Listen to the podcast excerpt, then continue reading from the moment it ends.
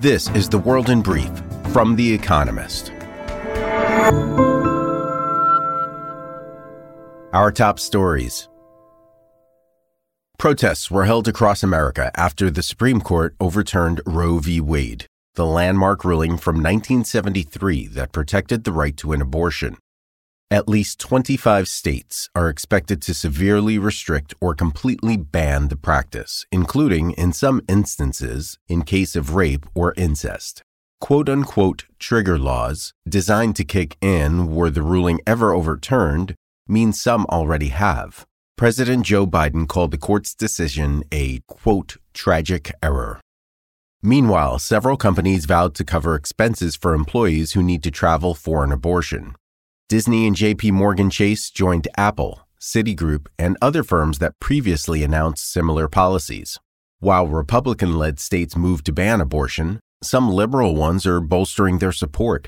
Oregon allocated funding to an abortion charity, and Illinois' legislature will hold a special session to, quote, further enshrine reproductive rights. Two people were killed and 21 injured in a shooting in Oslo, the capital of Norway. Shots were fired at three locations, including a gay bar, in the early hours of Saturday morning. Police have arrested a suspect, but no motive has been confirmed. American stock markets rallied on Friday, capping off a strong week after a period of poor performance. The S&P 500 rose by 3.1%, its largest daily increase since May 2020 while the Dow Jones jumped by 2.7% and the Nasdaq by 3.3%. Global stock markets also improved. The FTSE All World Index gained 4.7% over the week, and the MSCI Global Index improved by 4.8%. Russia warned that there would be, quote, negative consequences for the European Union accepting Ukraine and Moldova as candidates for membership to the bloc. A spokeswoman for Russia's foreign ministry said the EU's potential expansion, which would take years if it did happen, was tantamount to the, quote, political and economic enslavement of its neighbors. Meanwhile, Ukrainian forces in Severodonetsk were told to withdraw after withstanding months of Russian shelling. The International Monetary Fund slashed its economic growth forecast for America because of the Federal Reserve's swift increase in interest rates. The IMF estimated that America's economy would grow by 2.9% in 2022, down from its 3.7% forecast in April. Kristalina Georgieva, the organization's boss, said that there is a, quote, narrowing path to the country avoiding a recession.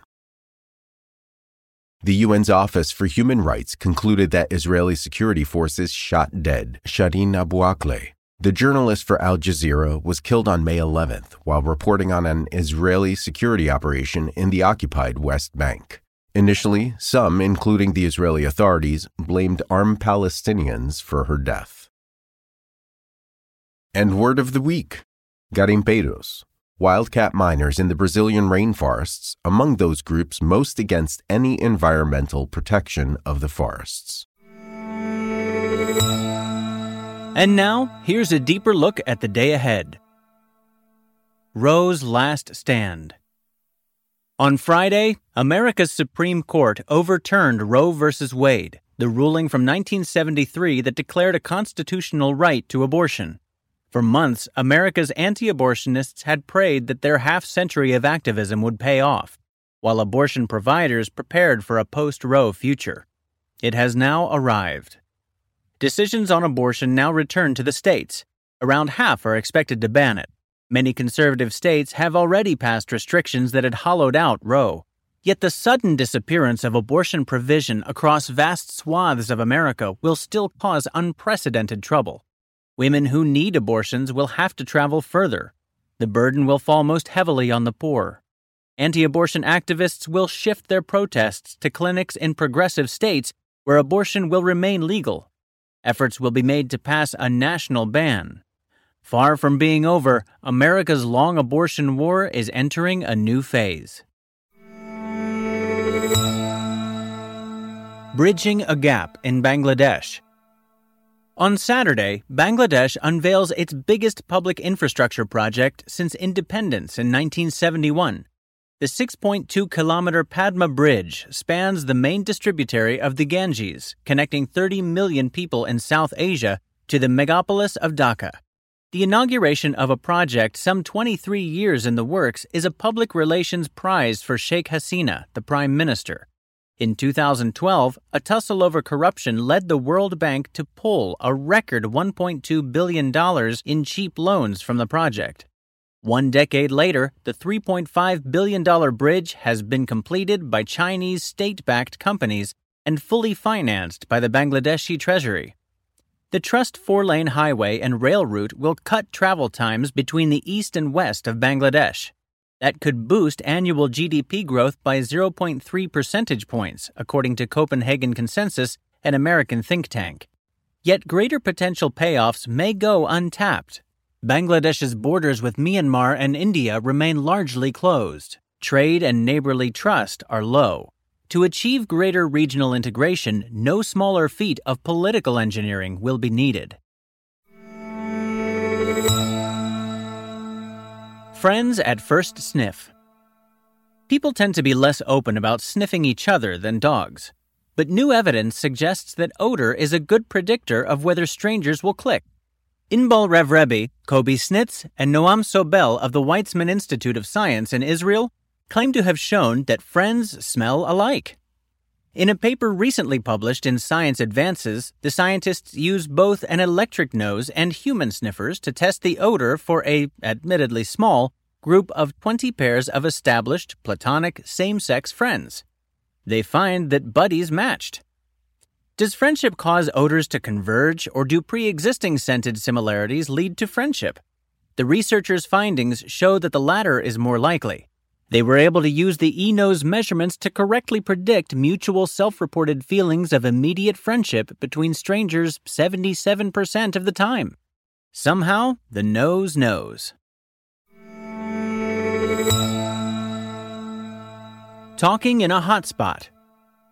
The discussions at the biennial Commonwealth Heads of Government meeting are usually remarkably dull, but excitement often abounds elsewhere in controversies surrounding its hosts.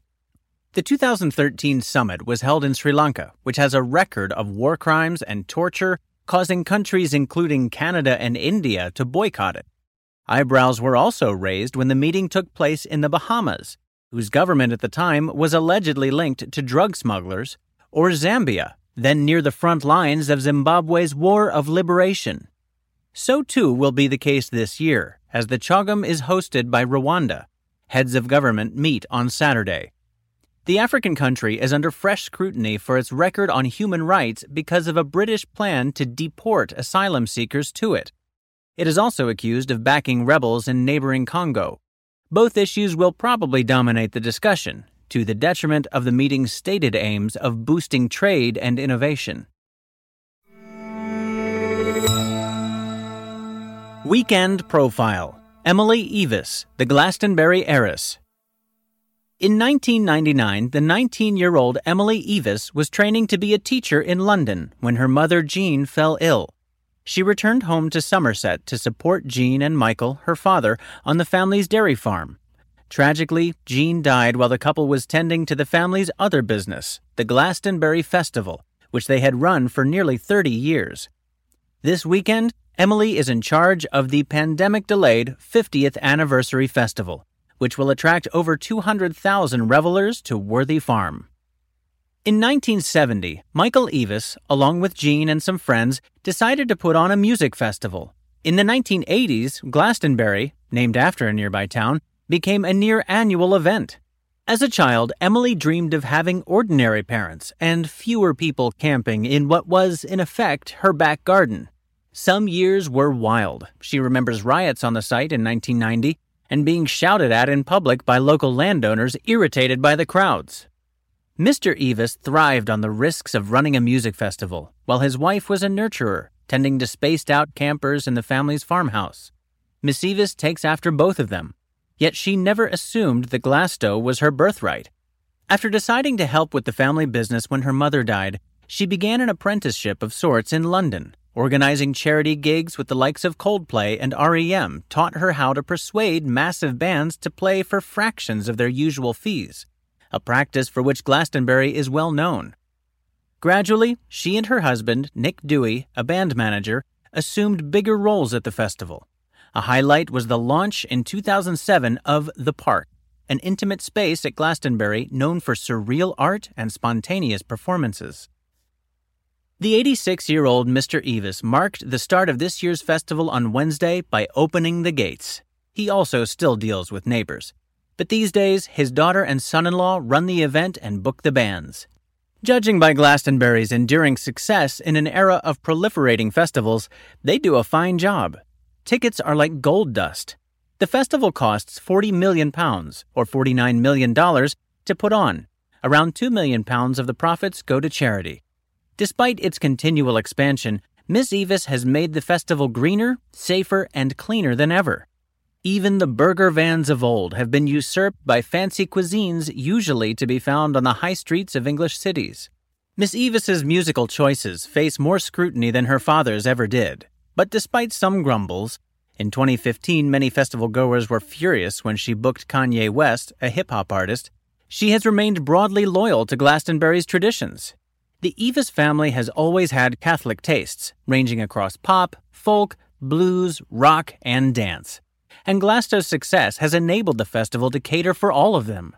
Over five days this weekend, the punters at Glastonbury will watch more than 3,000 artists perform on over 100 stages, from Paul McCartney to a Ukrainian folk quartet. Keeping them happy is a full time job.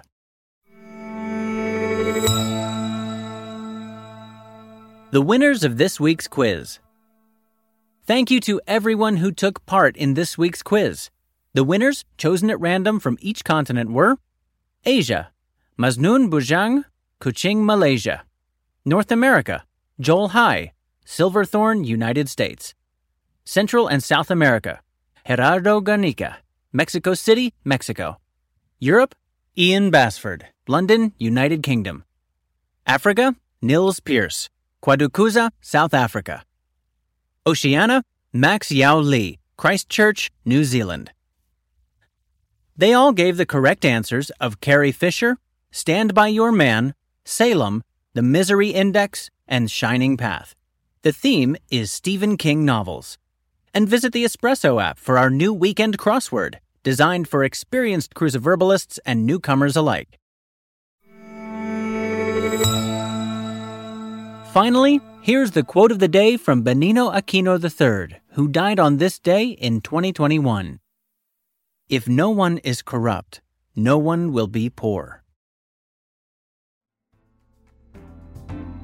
That's the World in Brief from The Economist, available three times every day of the week.